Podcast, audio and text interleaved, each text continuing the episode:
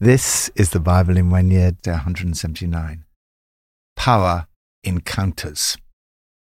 A few years ago, David, not his real name, a young lawyer, was in our small group on Alpha. On the first night, he told us that he was an atheist and had come with the sole purpose of disrupting the small group, which he attempted to do every time he came. Unlike many who come with this attitude, he did not change at all throughout the course.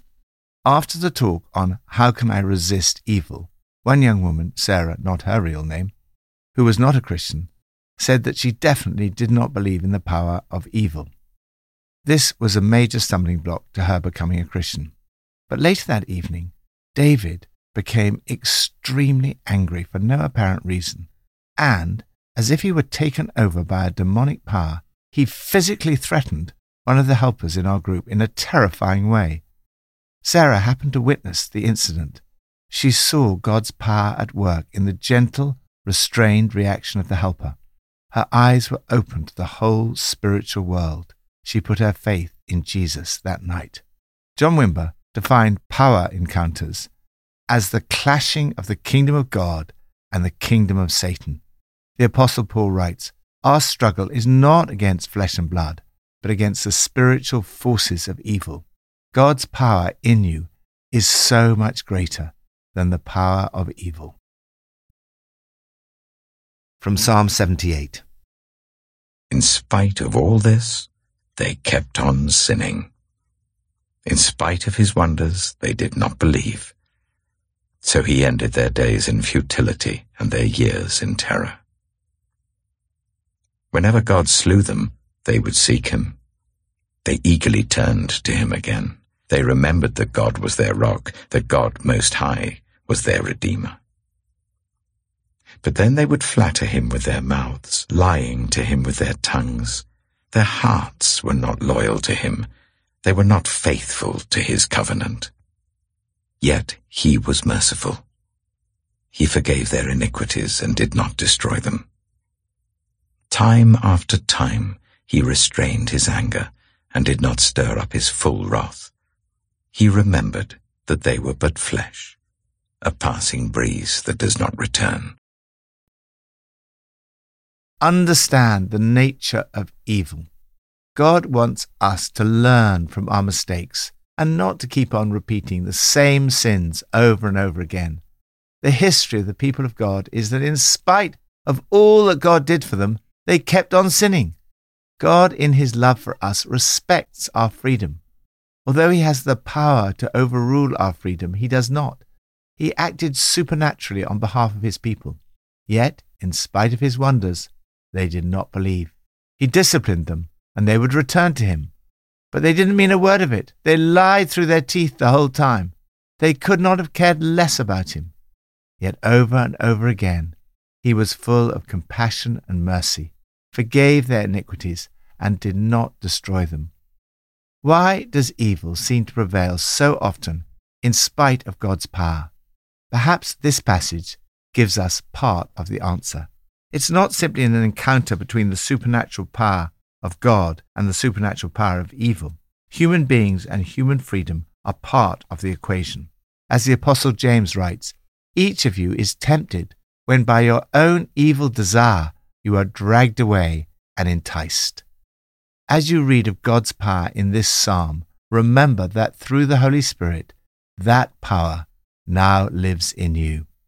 Lord, thank you for your mercy and forgiveness, and for the power of the Holy Spirit living in me. Help me always to be loyal to you. New Testament from Acts 18 and 19. One night, the Lord spoke to Paul in a vision. Do not be afraid. Keep on speaking. Do not be silent. For I am with you. And no one is going to attack or harm you, because I have many people in this city. So Paul stayed in Corinth for a year and a half, teaching them the word of God. While Gallio was proconsul of Achaia, the Jews of Corinth made a united attack on Paul and brought him to the place of judgment. This man, they charged, is persuading the people to worship God in ways contrary to the law.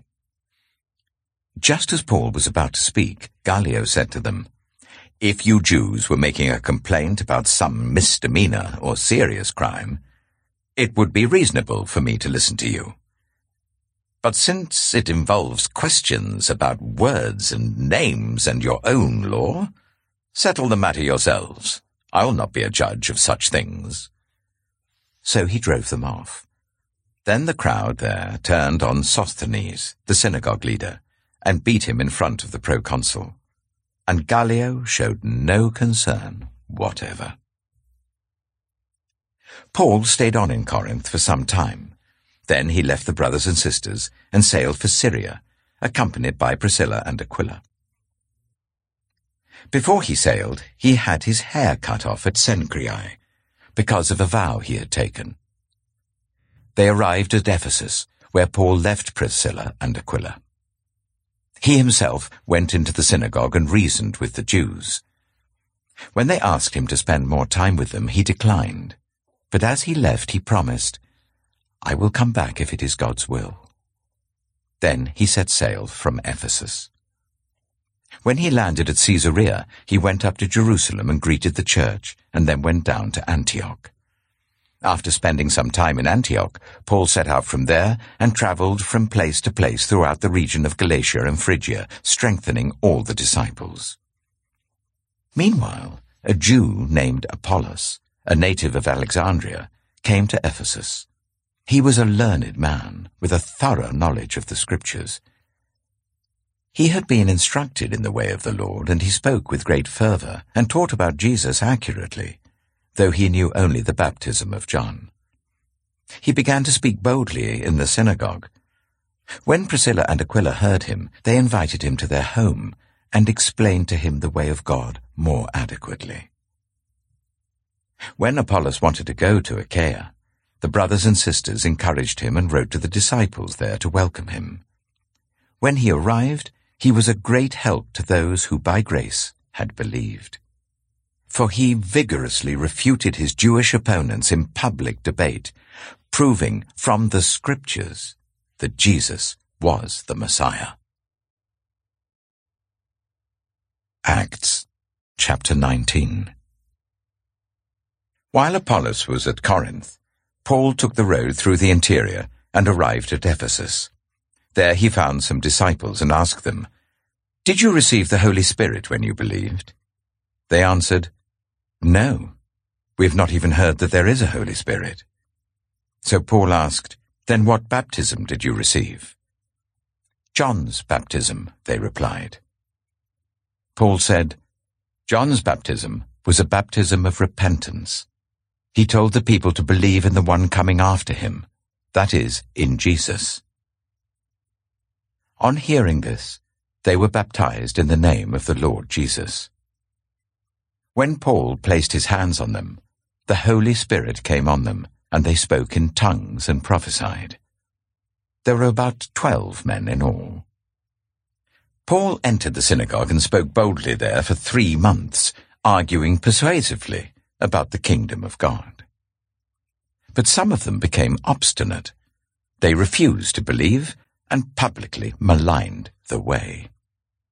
So Paul left them. He took the disciples with him and had discussions daily in the lecture hall of Tyrannus. This went on for two years, so that all the Jews and Greeks who lived in the province of Asia heard the word of the Lord. God did extraordinary miracles through Paul, so that even handkerchiefs and aprons that had touched him were taken to those who were ill, and their illnesses were cured, and the evil spirits left them. Some Jews who went around driving out evil spirits tried to invoke the name of the Lord Jesus over those who were demon-possessed. They would say, In the name of the Jesus whom Paul preaches, I command you to come out. Take authority over the power of evil.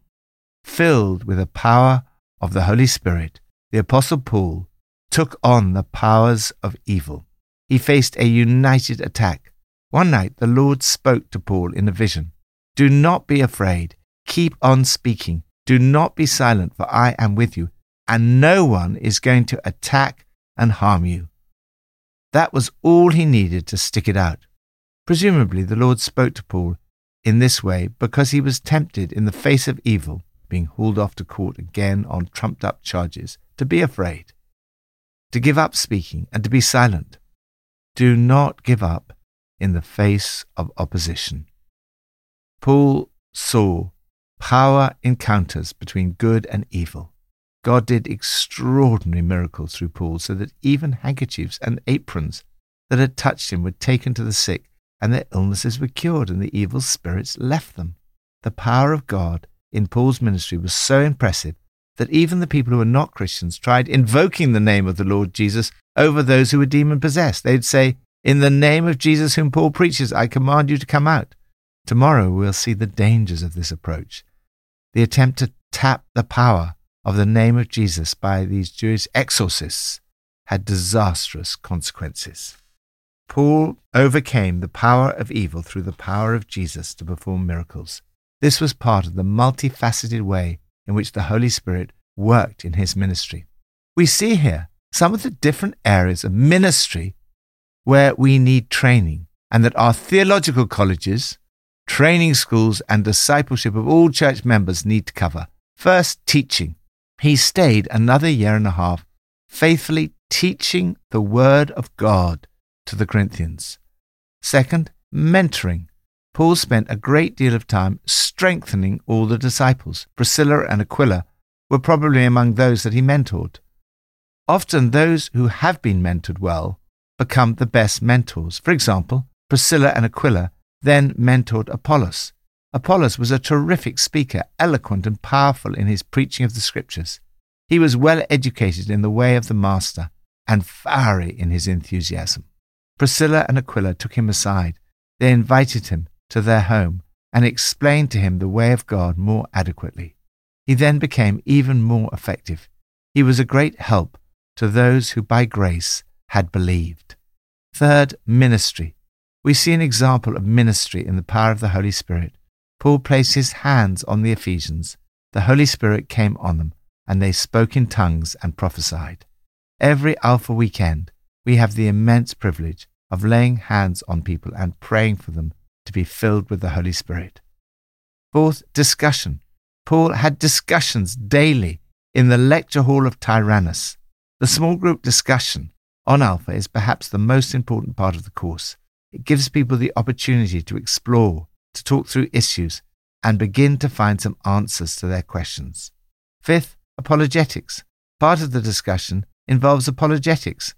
This comes from the word apologia, which Paul uses at his trial when he says, I make my defense, apologia. It means presenting a rational basis for the Christian faith against objections and misrepresentations. Paul reasoned with them. He argued for three months and spoke boldly, persuading and arguing and pleading about the kingdom of God. He taught Apollos, who entered into public debate, proving from the scriptures that Jesus was the Christ. Lord, help us to minister like Paul in the power of the Spirit by proclaiming the Word of God and overcoming the powers of evil through the name of Jesus. Old Testament from 1 Kings 20 and 21. Now Ben-Hadad, king of Aram, mustered his entire army. Accompanied by thirty-two kings with their horses and chariots, he went up and besieged Samaria and attacked it. He sent messengers into the city to Ahab, king of Israel, saying, This is what Ben-Hadad says. Your silver and gold are mine, and the best of your wives and children are mine. The king of Israel answered, Just as you say, my lord the king, I and all I have are yours. The messengers came again and said, This is what Ben-Hadad says. I sent to demand your silver and gold, your wives and your children. But about this time tomorrow, I'm going to send my officials to search your palace and the houses of your officials. They will seize everything you value and carry it away. The king of Israel summoned all the elders of the land and said to them, See how this man is looking for trouble. When he sent for my wives and my children, my silver and my gold, I did not refuse him. The elders and the people all answered, Don't listen to him or agree to his demands. So he replied to Ben-Hadad's messengers, Tell my lord the king, your servant will do all you demanded the first time. But this demand I cannot meet. They left and took the answer back to Ben-Hadad. Then Ben-Hadad sent another message to Ahab. May the gods deal with me, be it ever so severely, if enough dust remains in Samaria to give each of my men a handful. The king of Israel answered, Tell him, one who puts on his armor should not boast like one who takes it off. Ben-Hadad heard this message while he and the kings were drinking in their tents, and he ordered his men, Prepare to attack. So they prepared to attack the city. Meanwhile, a prophet came to Ahab, king of Israel, and announced, This is what the Lord says. Do you see this vast army? I will give it into your hand today, and then you will know that I am the Lord. But who will do this? asked Ahab. The prophet replied, This is what the Lord says. The junior officers under the provincial commanders will do it. And who will start the battle? he asked. The prophet answered, You will. So Ahab summoned the 232 junior officers under the provincial commanders. Then he assembled the rest of the Israelites, 7,000 in all. They set out at noon, while Ben-Hadad and the 32 kings allied with him were in their tents getting drunk. The junior officers under the provincial commanders went out first. Now Ben-Hadad had dispatched scouts who reported, Men are advancing from Samaria. He said, If they have come out for peace, take them alive. If they've come out for war, take them alive. The junior officers under the provincial commanders marched out of the city with the army behind them, and each one struck down his opponent. At that, the Arameans fled with the Israelites in pursuit. But Ben-Hadad, king of Aram, escaped on horseback with some of his horsemen. The king of Israel advanced and overpowered the horses and chariots and inflicted heavy losses on the Arameans. Afterwards, the prophet came to the king of Israel and said, Strengthen your position and see what must be done, because next spring the king of Aram will attack you again. Meanwhile, the officials of the king of Aram advised him, Their gods are gods of the hills. That is why they were too strong for us. But if we fight them on the plains, surely we will be stronger than they. Do this, Remove all the kings from their commands and replace them with other officers. You must also raise an army like the one you lost, horse for horse and chariot for chariot, so we can fight Israel on the plains. Then surely we will be stronger than they. He agreed with them and acted accordingly. The next spring, Ben-Hadad mustered the Arameans and went up to Aphek to fight against Israel. When the Israelites were also mustered and given provisions, they marched out to meet them. The Israelites camped opposite them like two small flocks of goats, while the Arameans covered the countryside. The man of God came up and told the king of Israel, This is what the Lord says. Because the Arameans think the Lord is a God of the hills and not a God of the valleys, I will deliver this vast army into your hands, and you will know that I am the Lord. For seven days they camped opposite each other, and on the seventh day the battle was joined. The Israelites inflicted a hundred thousand casualties on the Aramean foot soldiers in one day. The rest of them escaped to the city of Aphek, where the wall collapsed on twenty-seven thousand of them, and Ben-Hadad fled to the city and hid in an inner room. His officials said to him, Look, we have heard that the kings of Israel are merciful. Let us go to the king of Israel with sackcloth around our waists and ropes around our heads. Perhaps he will spare your life. Wearing sackcloth round their waists and ropes round their heads, they went to the king of Israel and said, Your servant Ben-Hadad says, Please let me live. The king answered, Is he still alive? He is my brother. The men took this as a good sign and were quick to pick up his word. Yes, Your brother, Ben-Hadad, they said. Go and get him, the king said. When Ben-Hadad came out, Ahab brought him up into his chariot. I will return the cities my father took from your father, Ben-Hadad offered. You may set up your own market areas in Damascus, as my father did in Samaria. Ahab said, On the basis of a treaty I will set you free. So he made a treaty with him and let him go. By the word of the Lord, one of the company of the prophets said to his companion, Strike me with your weapon. But he refused. So the prophet said, Because you have not obeyed the Lord, as soon as you leave me, a lion will kill you. And after the man went away, a lion found him and killed him. The prophet found another man and said, Strike me, please. So the man struck him and wounded him. Then the prophet went and stood by the road waiting for the king. He disguised himself with his headband down over his eyes. As the king passed by, the prophet called out to him, Your servant went into the thick of the battle, and someone came to me with a captive and said, Guard this man. If he is missing, it will be your life for his life, or you must pay a talent of silver. While your servant was busy here and there, the man disappeared. That is your sentence, the king of Israel said. You have pronounced it yourself. Then the prophet quickly removed the headband from his eyes, and the king of Israel recognized him as one of the prophets. He said to the king, This is what the Lord says. You have set free a man I had determined should die. Therefore it is your life for his life, your people for his people. Sullen and angry, the king of Israel went to his palace in Samaria. 1 Kings chapter 21 Sometime later, there was an incident involving a vineyard belonging to Naboth the Jezreelite. The vineyard was in Jezreel, close to the palace of Ahab, king of Samaria. Ahab said to Naboth, Let me have your vineyard to use for a vegetable garden, since it is close to my palace. In exchange, I will give you a better vineyard, or, if you prefer, I will pay you whatever it is worth.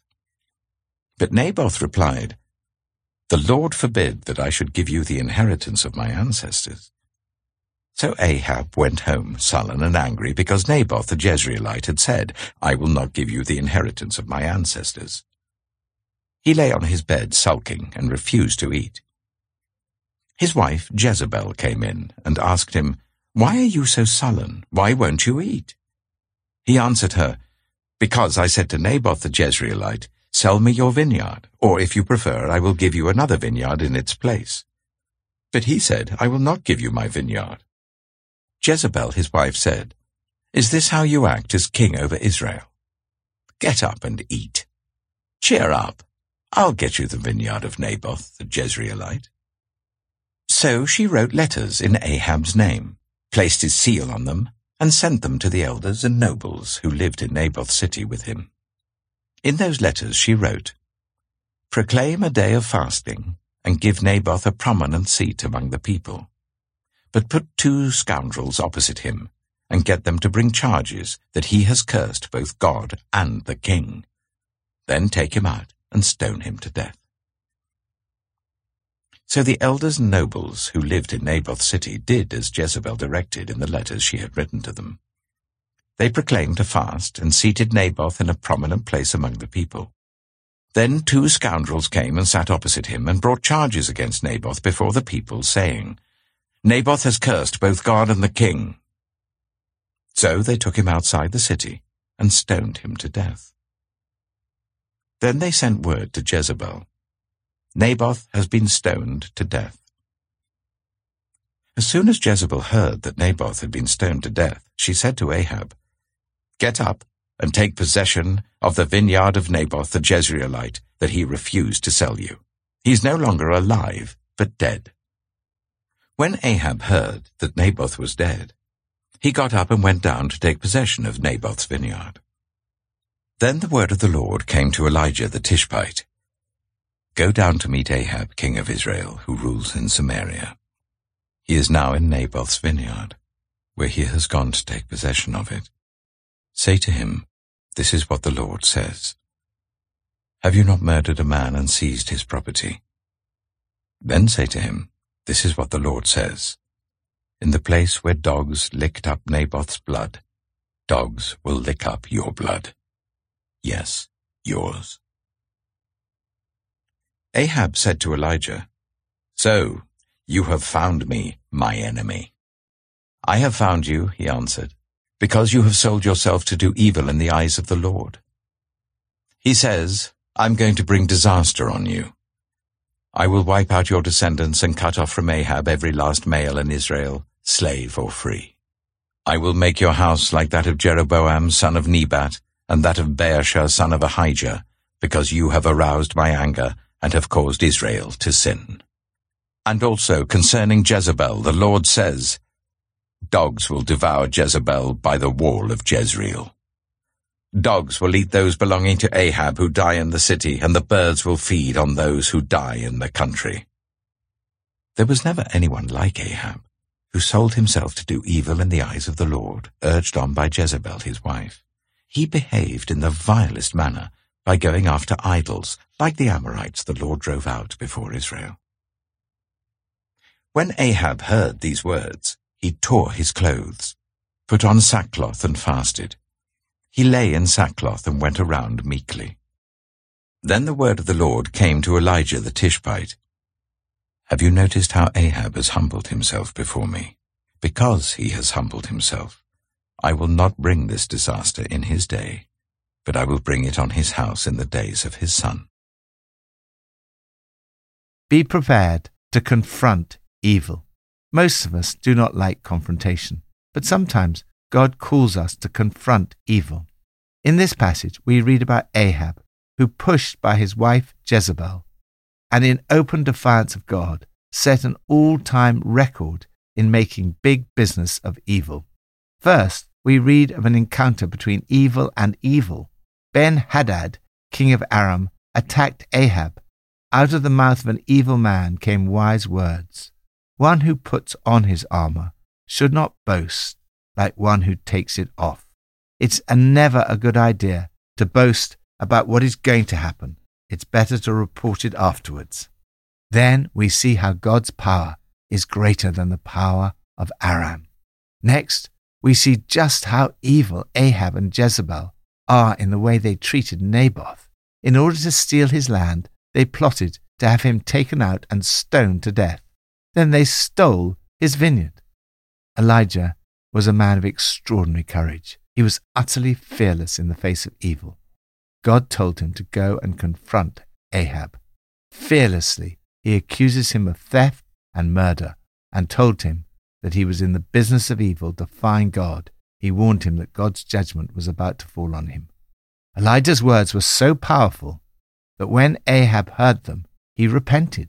He tore his clothes, put on sackcloth, and fasted, and went around meekly. Remarkably, God showed him mercy. No matter what we've done, it's never too late to repent and seek God's mercy. Lord, help us, like Elijah and the Apostle Paul, not to be afraid to take on powers of evil. Give us courage in the face of evil.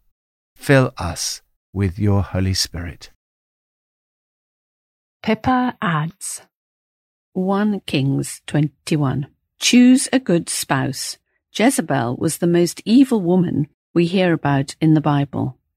Ahab might not have done quite so badly if he'd chosen a good wife.